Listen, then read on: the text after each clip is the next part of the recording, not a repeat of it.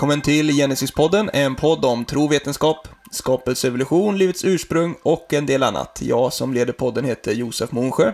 Och idag igen så har vi med oss Göran Schmidt. Välkommen Göran. Tack så mycket. En av eh, ordförande och en av våra föreläsare i, i föreningen Genesis. Eh, du är ju ute och föreläser en del. Man får gärna boka in dig, eller hur? Om man vill, om man vill ha ett föredrag i sin kyrka eller i sin ungdomsgrupp och sådär. Mm, var, absolut. Vart hör man av sig då? Ja, först får man ringa och kolla coronaläget. Så just, just nu så är det totalt eh, blankt i kalendrarna för eh, alla som är ute och har föreläsningar generellt. Men, kan man boka en webbföreläsning? Annars, det har du inte ja, gjort kanske. Men det... Det, var, det, var, det var en ny... Ja, varför inte? Ja, ja. men absolut. Vill din ungdomsgrupp ha en webbföreläsning med Göran så kan man ju boka det. Eller kyrka, så, så borde det gå att fixa. Det, det eh, slänger vi in här direkt nu när vi pratar om det. Ja, det var kreativt. Ja, ja. verkligen. Då får vi se vad det blir av det. Men eh, ja, hör gärna ja. av er till Göran eller till andra förespråkare i Genesis om man vill ha en eh, föreläsning ett, eh, sådär, kring de här frågorna. Eh, idag så tänkte vi ju att vi skulle köra lite snabb, eh, eh snabba argument. Alltså eh, frågor som evolutionsteorin inte besvarar. Eh, man tror ju ofta, liksom bland folk, att evolutionsteorin verkligen kan förklara allting i den biologiska världen. men frågan är ju då, är det verkligen så? Och där så tänkte vi att vi skulle slänga in ett antal olika saker. först upp på listan, Göran, materiens ursprung. Får jag, får jag säga en sak innan? Varsågod. Jag kan, vi kan säga så här. Eh, det, här programmet hade man kunnat göra jättekort genom istället säga så här. Vad, eh, vad kan evolutionsteorin förklara? Eh, och, och, och eh, evolutionsteorin kan förklara förändringar inom eh, olika familjer och släkten av, av djur och växter Eh, kan förklara varför de kan anpassa sig eh, och förändras över tid inom sina specifika ska säga, familje eller släktgränser. Eh, att det kan bildas nya arter, underarter inom alltså, måsar, finkar, presskragar, prästkragar, name it. Eh, det kan eh, evolutionsteorin som den ser ut idag, det, det kan den förklara. Och det är helt okontroversiellt, det är ingenting som någon skapelsetroende skulle, skulle förneka till. Men det finns ju en del annat då. Och det som du sa där med materiens ursprung, det, det är ju något, alltså i det här, nu pratar vi om alltså evolution i dess vidaste bemärkelse. Därför att för de flesta, en biolog skulle reagera direkt nu, vad det här med evolutionen att göra? Men det är faktiskt så att, att evolutionism är ett, eh, ett övergripande koncept där den biologiska evolutionen startar när livet väl har kommit till. Men dessförinnan så finns det ett perspektiv av att eh, Eh, universum utvecklas, alltså kosmisk evolution. Eh, sen har vi då eh, något som brukar kallas för, när jorden väl hade bildats så kommer då eh, kemisk evolution. Som då är hur eh, olika molekyler studsar på varandra, reagerar med varandra och till slut leder fram till den första levande varelsen på jorden. Det är kemisk evolution. Sen börjar biologisk evolution. Och sen kan man då tala om andra former av evolution, alltså människans människan har utvecklats på olika sätt och vis. Men så det, bara för att nämna detta, bara klargöra nu att, att eh, det här, nu snackar jag om evolution i dess bredaste bemärkelse. Materiens ursprung där tänker man ju då kanske associerar man till Big Bang som Anders Gärdeborn har pratat en hel del om. Och, och där vill jag egentligen inte säga så mycket mer än att konstatera att Big Bang förklarar absolut inte eh, eller hur materien blev till en gång. Alltså hur ingenting kan bli allting. Det, det, det ska man inte leva i föreställningen att vetenskapen har ett bra svar på det därför att det har den inte. Det, det, det krävs en första orsak och det, det kan, det kan ni lyssna på Anders program och, och eh, mer om den saken. Så att evolutionsteorin eh, alltså i form av kosmisk evolution förklarar verkligen inte materiens ursprung utan förutsätter det helt enkelt. Just det. Vi får gå vidare, vi ska ju vara lite rappa här idag. Eh, ja, ja, det, ja, det var sant. Men, Men li ja, livets det... ursprung då, om vi går vidare på den. Alltså från eh, ja, organiska ämnen det, till en cell. Ja, där skulle jag säga att eh, livet som fenomen är det ingen som vet vad det är. Så att, att säga att vi vet hur livet till, kom till på jorden, det är naturligtvis absurt. För att veta hur någonting blir till måste man först veta vad det är som ska bli till. Då. Jag skulle hänvisa till avsnitt nummer fem i den här podden där, där vi pratade just om livets ursprung. Och jag kan också hänvisa till vår webbsida genesis.nu. Där kan man gå in på tidning och äldre nummer tror jag det heter, eller tidigare nummer. Och där kan man välja nummer ett i fjol, alltså 1 2019 som handlar just om livets ursprung. Kort sagt så kan vi säga, alltså rent kemiskt eh, så är det så att eh, resultaten från den här typen av ursprungsförsök visar att liv inte kan uppstå genom kemiska processer. Eh, eh det, är, det är mitt svar på den frågan. Mm. Eh, vi, vi går vidare. Alltså en del av det första livet då är ju den genetiska koden. Är det någonting som evolutionsteorin kan eh, förklara? Nej, genetiska eh, koden bara kort, det, det handlar ju liksom om, om, om, att det finns ett informationsflöde i levande varelser som, som börjar med DNA in i cellkärnan och sen så översätts det till RNA som bär eh, vissa, viss tillämplig information vidare ut till proteinfabrikerna som sen tillverkar proteiner efter det receptet som står i RNA. Det kräver liksom en, en språklig överenskommelse eh, eh, som brukar kallas för den genetiska koden. Men bortsett från den koden alltså, eh, så finns det ytterligare åtminstone 19 andra idag kända eh, så att säga språkliga överenskommelser som, som finns där inne i cellerna som gör att de kan fungera, kommunicera, som gör att ett embryo kan utvecklas och hela tiden koppla på nya eh, instruktioner eh, efterhand som utvecklingen går. Så, så att det handlar inte om en kod utan det handlar om mängder med koder och det finns ingen som helst eh, naturalistisk förklaring till hur en språklig överenskommelse kan uppstå genom slumpmässiga processer. Eh, så att eh, evolutionen har ingen som helst clue, ingen, ingen som helst aning om eller antydan till hur det här kan uppkomma. Det är det, är det korta svaret. Korta svaret och vi hinner inte längre idag. Livets Nej. informationssystem, det kanske redan har nämnt här nu då, eller är det något mer du vill ja, säga? där? Ja, jag, jag, jag nämner egentligen det. det. Det är så här då att, att det, det, finns alltså DNA inne i cellkärnan.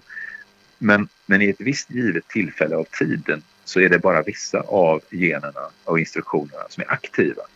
Sen så, så skiftar det. Så att under ett embryos utveckling så är det hela tiden olika gener som är aktiva. Och andra, eh, så att i olika tillfällen så stängs gener av, andra öppnas och aktiveras. Och så fortsätter det enligt ett schema. Och de där schemana då eh, är det som gör att det, det, bara ser ut som att det plötsligt så blir det en kyckling av ett slem eller en människa, det bara blir till där. Det är alltså eh, program, alltså det, det är ett informationssystem som är oerhört svindlande komplexa men som är oerhört effektiva och sådär. Och nej, slumpen kan inte skapa sånt. Eh, så evolutionsteorin, där finns inga hypoteser ens, ens antydningar till försök att förklara det. Utan, utan det, det, det är ingenting som man kan läsa om i, i, inom någon evolutionistisk bok eller sådär utan det här är man förutsätter bara att det, att det har uppkommit på något sätt. Vi går vidare. Flercelliga organismer, alltså kan man förklara hur en encellig organism blir flercellig? Det man kan göra är att konstatera att encelliga varelser är grymt effektiva på att föröka sig. Bakterier delar sig i två delar och så blir det två, en ny individ och, och sen så delar de sig igen så har vi 4, 8, 16, 32, 64 så håller det på sådär. Oerhört effektivt, oerhört effektivt. En flercellig organism som en liten mus, den, är, den kan också föröka sig. Men den, den har en helt annan typ av komplexitet. Eh, där behövs det två kön. Det krävs liksom en hanne och en hona som är komplementära i förhållande till varandra. Det krävs system för att bilda ägg, bilda spermier, att få dem att hitta varandra, att smälta samman, att sen starta en kedja med alla de här fantastiska kodsystemen och, allt, och signalsystemen som finns i levande celler. Man kan lätt konstatera att båda de här har sina fördelar. Bakterien kan föröka sig väldigt snabbt och bli grymt många på väldigt kort tid. Eh, de som har könlig förökning, som den lilla musen till exempel, de, de, de, där får man då en genetisk variation i avkomman som också är fördelar. Och det är en sak att konstatera att det finns fördelar med olika sätt att fortplanta sig på. Och olika sätt, eh, alltså att vara encellig, att vara flercellig.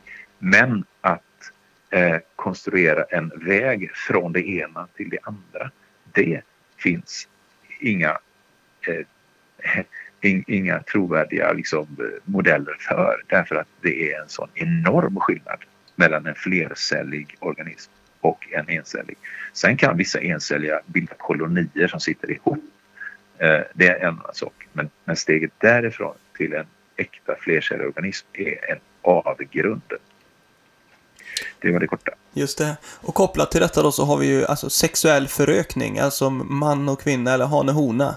Ja, eh, det var, det var ju ungefär det jag sa mm, där liksom. Mm. Att det, det, det, det hade varit mycket effektivare om livet bara körde på och fortplantade sig. Varför i all sin dag bildas så, så komplexa saker som, som flercelliga organismer när, när livet bara kunde fortsätta vara encelligt. Liksom. Men, eh, ja. Mm. Just det. Eh, bristen på, eller fossila mellanformer, alltså det är någonting som man, när man tittar på fossil då, så verkar det inte ja. finnas. Ja, Eh, här, här, finns det ju en retorik då eh, många gånger som, som, när man debatterar det här så säger, kan ju evolutionister säga så här, ja, det finns hur mycket mellanformer som helst. Och när ni kreationister säger att det inte finns några mellanformer, ja, när vi hittar en ny mellanform, ja då hittar ni på en ny, ja då krävs det en ny mellanform och så vidare. Va? Här finns en retorik i detta och på Wikipedia kan man hitta listor över fossila mellanformer. Men när man tittar närmare på de där listorna då märker man väldigt, väldigt snart att alla de där så kallade mellanformerna, praktiskt taget alla de är specialiserade djur som, som redan tillhör en väldefinierad grupp av djur. Alltså eh, groddjur. Om man sen kallar det för fyrfota fisken eller vad man vill, så är det likväl ett groddjur, en amfibie liksom. Som, sådär, va? Eh, samma med kräldjur, samma med fiskar som man kan hitta liksom, som, som, som plastfeningen kvastfeningen till exempel. Ja men det är en fisk. Det är en fisk. Det är ingen tvekan om det. Eh, andas med gälar, har, har fiskars hjärta, har bla bla bla. Eh, och eh, så, så, att när man tittar, när man glömmer helheten och tittar på de enskilda detaljerna så, så granskar de här så kallade eh, mellanformerna så ser man väldigt snart att det där var inte så enkelt som, som, som det Därför att det finns en variation inom varje kategori av levande varelser. Eh, men det finns också distinkta drag som skiljer de olika, till exempel familjerna av organismer från de andra. Eh, eh, om det inte hade funnits sådana gränser, då skulle det vara anledning att tänka att här kan vi se en evolution. Men nu är verkligheten en helt annan. Nu är det gränser av stora avgränsade eh, skillnader mellan de olika varelserna. Och det gäller den levande världen och det gäller den fossila världen. Just det, så om man så, tittar i lite eh, större perspektiv så menar du alltså att det, alltså om man tittar mellan, mellan flygande djur då till, till landlevande djur, eller vad ska vi ta för exempel? Ja, alltså eh, man kan ju säga så här, ja men eh, en, en flygfisk är en fågelliknande fisk, en sjöhäst är en hästliknande fisk, pingviner är en fiskliknande fågel och salamandrar är... Nej men man kan hålla på så där hur länge som helst och liksom man kommer alltid kunna hitta varelser som ser ut att vara lite i utkanten av sin, sin egen grupp så att säga. Va? Och som kanske påminner om någon annan lite grann sådär. Men det är oftast ytliga likheter. Så att eh, det är ett välkänt faktum som att, att den fossila världen inte uppvisar tydliga mellanformer. Det är just därför som man inom evolutionsteorin har hittat på egna alltså motsvarigheten till, till den svarta materien i, i rymden som Anders Gärdeman pratar om. Alltså sådana här hjälpteorier eller hjälphypoteser eh, där man försöker förklara eller förklara varför det inte finns några, några övergångsformer i fossiler. Eh, det finns en teori, en hypotes som kallas för eh, teorin om avbruten jämvikt eller punctuated equilibrium till exempel som Gold och Eldridge la fram på 80-talet. Som, som finns, den hypotesen finns just för att eh, fossilen inte uppvisar några mellanformer. Så att alla försök att, att retoriskt säga så här att nej men det finns visst mellanformer. Det faller på sitt eget grepp därför att det bevisligen inte är sant. Punkt. Punkt på det, vi går vidare. Kambriska explosionen, v vad är det? Du får några sekunder på vad det är och sen kan ja, evolutionsläran förklara det.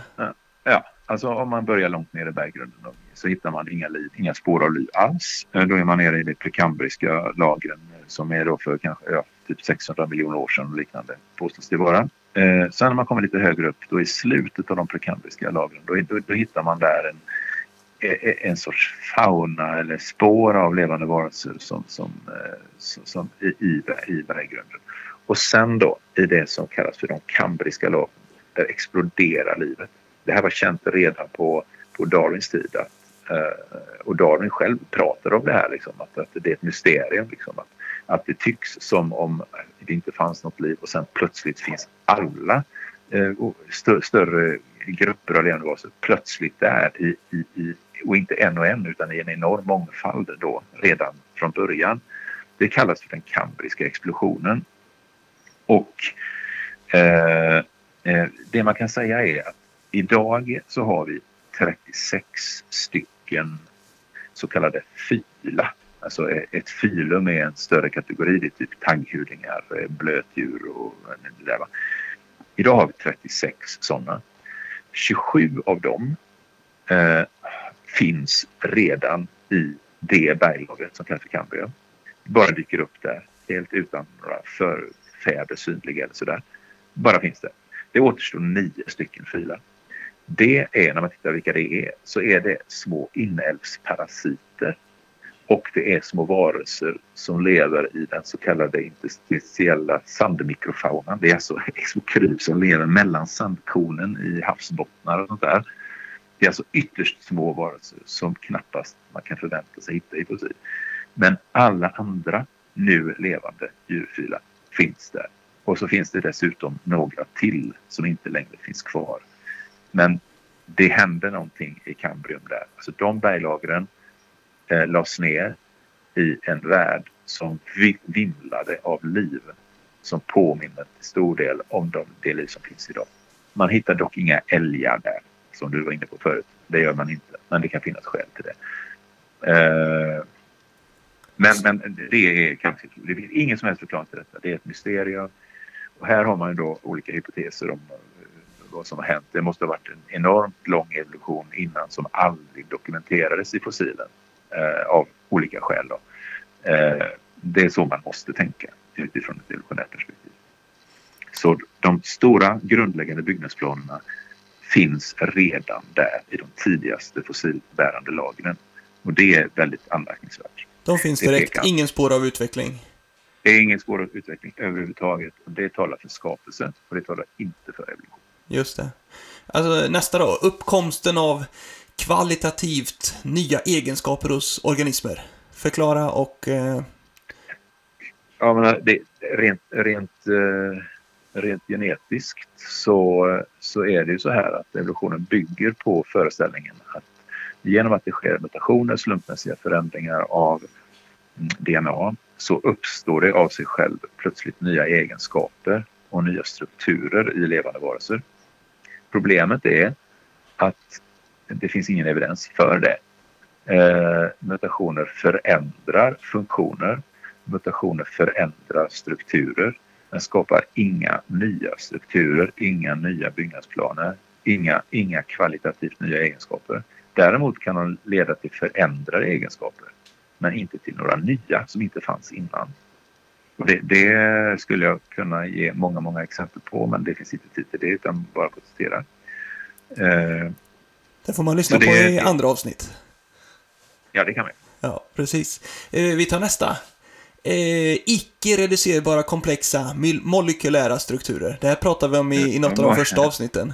Ja, det gjorde vi. Så det kan vi väl ta ganska snabbt då. Men, nej, men det är helt enkelt det att det finns hur många exempel som helst på strukturer och funktioner i levande varelser som, där det finns många olika delar som ingår Alltså många olika molekyler som ingår i en kedja eller många olika organ som ingår i, så här, där hela funktionen bygger på att alla de här delarna måste finnas på plats samtidigt.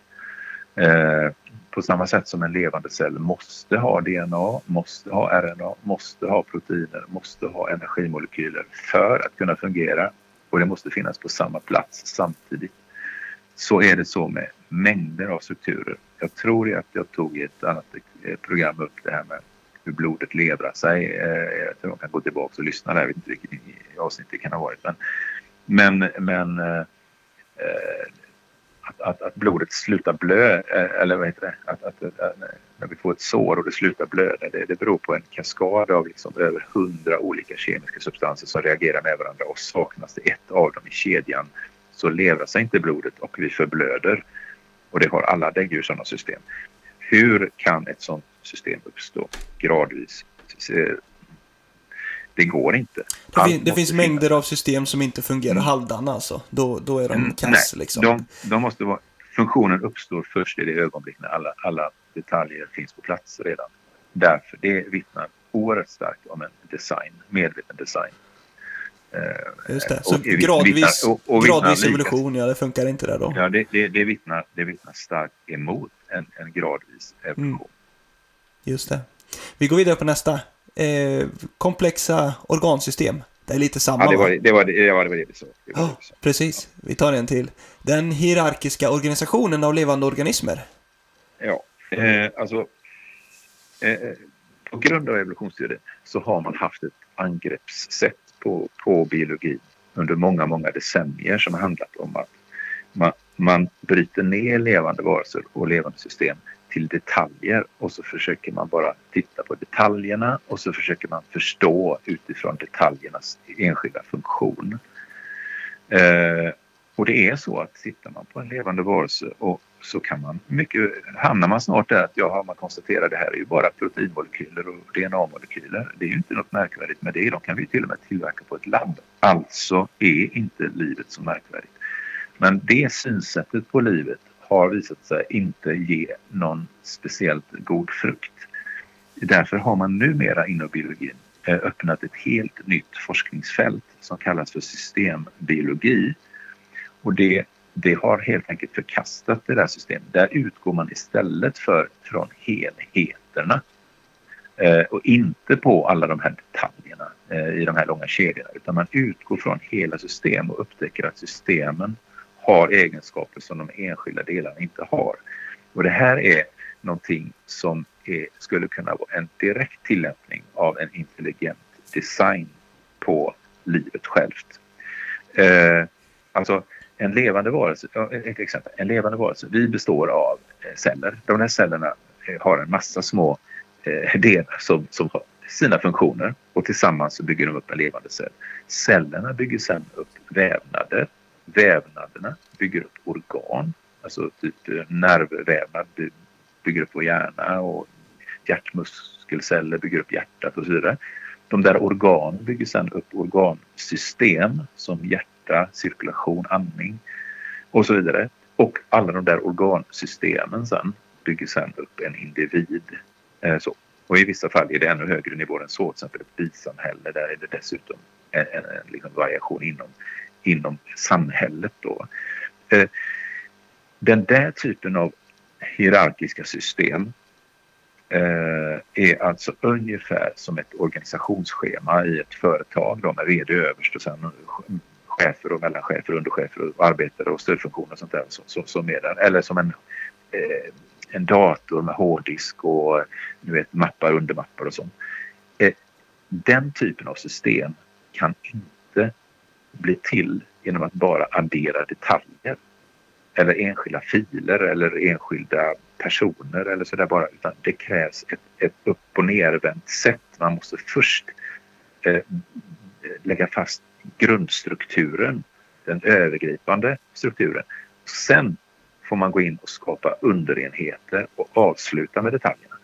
Eh, den typen av system eh, kan inte uppstå genom en gradvis eh, slumpmässig evolution utan den kräver ett uppifrån och ner eh, perspektiv istället. Det, det är lite Design, samma som att det inte är reducerbart då, kanske man kan säga. Ja, det, ja det, det, det, de lappar över varandra de begreppen. Ja, just det. Ja, men här har vi kört ett gäng. Vi hade några till, men jag tänker vi kanske stannar där. Eh, men, alltså, från ett... Eh, som bibeltroende då så kan man hänvisa till, ja men det måste vara Gud som har gjort detta då. Men då, då blir ju gärna gensvaret att, ja men det går inte bara hänvisa till en Gud liksom, för att vi inte vet. Kunskapsluckornas Gud nämner man ibland. Eh, vad, vad, säger du om det då liksom? Är det... Eh, ja, det är klart. Men när man, när man på det här sättet säger så här att det här är... Om vi bara hade sagt så här att ja, livet kan inte uppstå av sig själv. Eh, för det står i Bibeln att det, det var Gud som skapade. det. Eh, om vi säger så här att ja men eh, eh, könen kan inte ha uppkommit genom evolution därför att det går inte. Eller liksom på den planen. Då hade man kunnat säga det att ja, det, det hade varit ett, ett sånt där kunskapsluckornas gud. Men, men det är inte så vi, vi resonerar här utan vi, vi säger istället att eh, kemisk evidens vittnar mot ett slumpmässigt uppkomst av, av livet. Eh, fossilens mönster eh, vittnar för skapelse eh, av eh, separata former av levande varelser. Eh, så, så, att det är, alltså det är lite snarlikt det här. Alltså om, om vi har... Eh, det, det, är snarare så, så att ju mer vi vet. Ja, alltså vi, vi tror på en skapare på grund av eh, en massa faktisk evidens. Inte på grund av att eh, vi inte så att säga har evidens för det eller sådär va. Eh, utan, utan vi, vi, vi, tror på Gud därför att en massa saker. Och här är lite grann liknande situation som om man har en person som är, jag menar, som är anklagad för ett eh, inbrott eller sådär va. Och, och, och, och, så sen så sitter polisen där och förhör den här personen och så hittar man på punkt efter punkt så hittar man eh, att den här, de här beskyllningarna av den här personen är helt grundlösa.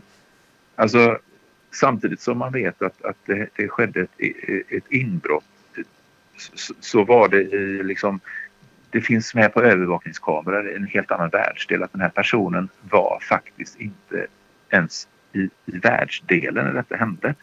Personen var med i en tv direktsänd intervju just när det här ska ha hänt och, och, och, så vidare och så vidare. Och det var mannen själv som förlorade en massa saker i det här inbrottet. Så, så alltså när, när, när punkt efter punkt i anklagelserna kan motbevisas då är den relevanta slutsatsen att ja, man släpper mannen fri.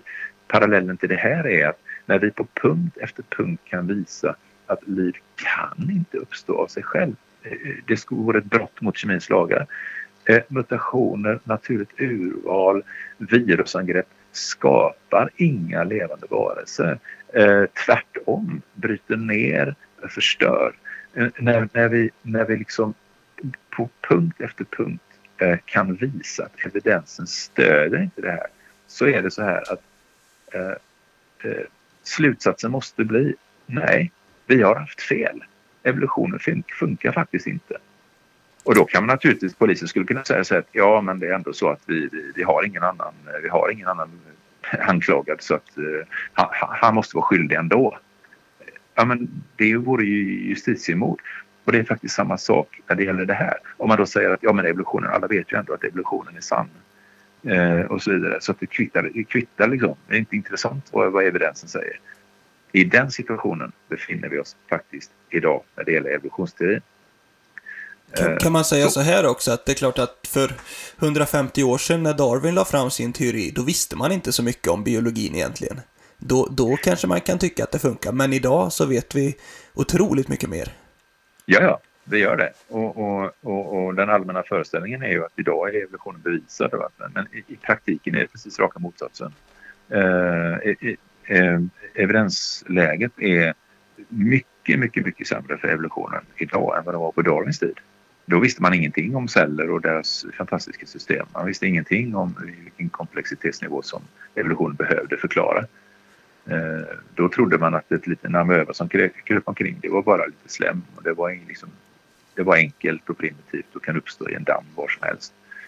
Idag vet vi att det inte är så. Just det. Men, men då, alltså, ah, många av de här sakerna, vi har rabblat en, ett helt gäng med saker. Det här kanske man inte fick höra ifrån sin lärare på varken gymnasiet eller högskolan eller så?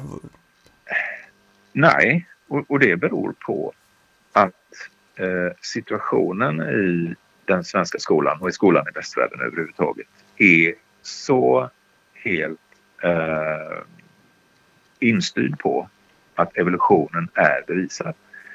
Eh, evolutionsteorin får idag inte ifrågasättas i svenskt skolväsende. Eh, om en lärare någonstans på en skola skulle säga någonting av det som vi har pratat om i de här programmen. Om, om man skulle ha eh, tagit upp att eh, någon kritik mot att eh, mutationer kanske inte kan skapa, eller vad det finns för evidens för att mutationer bryter ner istället för att bygga upp. Om en lärare säger det på en biologilektion, då skulle eh, Skolinspektionen rikta allvarlig kritik mot den läraren och den skolan. Eh, och eh, det är på samma sätt så här om man skulle säga att en, eh, som vi pratade om i ett annat program till exempel om man utgår från en varg och sen selekterar och selekterar och får fram en pudel och det visar sig att pudeln har en fattigare arvsmassa än vargen Om man sen skulle tillämpa det på naturligt urval i naturen då skulle den läraren också få kritik från Skolinspektionen. Skolverket skulle hålla med och skolan skulle behöva betala vite om man inte eh, bad läraren hålla tyst om de här sakerna. Eh, Eh, nu låter detta som att det här är liksom konspiratoriskt tänk. Eh, så är inte fallet. Det, jag har idag en skola som jag känner till där exakt det här har hänt. Eh, och nu har man ett vite på hundratusentals kronor därför att vi har en lärare som har eh, lagt fram en allsidigare bild av evolutionsmekanismerna och sagt att det finns en eh, vetenskaplig evolutionskritik och att det finns även inom det vetenskapliga samfundet forskare som är kritiska till att mutationer och naturligt urval kan skapa nya livsformer. Eh, det är läget i svenska skolan. Och det är så nu då att det är ju så att det här måste då lärare förhålla sig till. Eh, det här måste skolor förhålla sig till. Och det leder till att Eh, det är inte sanningen som eh, är av betydelse i svensk skola idag. Sanningen om vårt ursprung. Den är ointressant. Det som, är, det som spelar roll det är om man förhåller sig till eh, eh, läroplanen som Skolverket har formulerat. Och läroplanen, eh, alltså formulerade, har lutat sig mot våra, vårt universitetsfolk som alla är helt övertygade om att evolutionen fungerar, som aldrig någonsin hade kommit på tanken att ifrågasätta den. Eh, och därför står det som det står och därför måste alla lärare, kristna som ateister, måste då eh, undervisa om att allt liv på jorden härstammar från en enda levande liten organism. Den som, in, den som ifrågasätter det kan mista sin lärarfunktion. Den skolan kan få sitt tillstånd indraget. Det är läget i den svenska skolan och det kan vi säkert åstadkomma och eh, återkomma till ett annat nummer av eh, den här podden då. Men, men så ser läget ut. Precis. Eh, och då, därför, och då får ju... inte, därför, mm. ja, där, därför får inte Sveriges elever höra någonting om detta i skolan. Just det. Därför är det så viktigt, säger jag då, därför är det så viktigt att, vi, att våra kyrkor får vara en plats där man får höra sanningen om vårt ursprung. Och därför är det så dubbelt tragiskt att det är just i våra kyrkor som evolutionsteorin smyger sig in på det här sättet. Där man idag då börjar kompromissa med den gudlösa filosofi, alltså naturalismens filosofi som ligger till grund för evolutionen. Och att man accepterar, adopterar det som Guds skapelsemetod rent av. Det, det är illa nog att eh, naturvetenskapen så att säga har eh, Alltså, alltså, alltså den här naturmagin som det egentligen handlar om då, att levande varelser kan skapa sig själv. Att den naturmagin idag går förklädd till objektiv vet, naturvetenskap, det är illa nog. Men att kristna då accepterar det och förenar det med sin teologi och predikar det från predikstolarna och får våra unga människor att, att, att tro på evolutionen. Det är eh, riktigt allvarligt. Eh, och det är därför, och det här kommer, det, det jag säger nu, det är så kontroversiellt så att det, det är kanske en tidsfråga innan vi i Genesis inte längre får publicera våra, våra resonemang och, och visa på evidensen. Eh, det är mycket möjligt att jag som ansvarig utgivare liksom, inom kort får ett brev som säger att ja, nu måste du upphöra med det här i Genesis. Då. Och, och så, så är läget. Så är läget. Det får vi se vad som händer och sker. Men oavsett ja. så vill vi gärna uppmuntra våra lyssnare att sprida podden. Och gärna höra av sig och, och försöka boka in någon eh, föreläsningsvariant. Vi får väl se om man kan få till lite webbföreläsningar eller något sånt där. Med sin kyrka eller med sin ungdomsgrupp eller, eller så. Eh, så hoppas vi ju på att kunna vara med och vara en, en växande motpol, eller hur? Som är med och ja, ja, talar om någonting annat. Det, det, det enda man kan veta det är att till slut kommer sanningen att komma fram och sanningen att triumfera över, över myten och lögnen. Så, så är det. det. Det är ingen dålig tröst. Precis, så vi får eh, tacka så mycket för detta. Vi har ju kört en, en snabb variant med argument här va, så att man får ju lyssna på andra avsnitt eller gå in på en hemsida. Man kan beställa Genesis-magasinet, man kan eh, hitta spännande böcker på vår hemsida som man kan eh, köpa om man vill lyssna mera. Så läsa mera blir det då givetvis. Så får vi återkomma framöver med andra spännande poddavsnitt. Eh, tack så mycket Göran. Tack, tack, tack. Så önskar vi alla en eh, härlig dag och eh, säger hej då.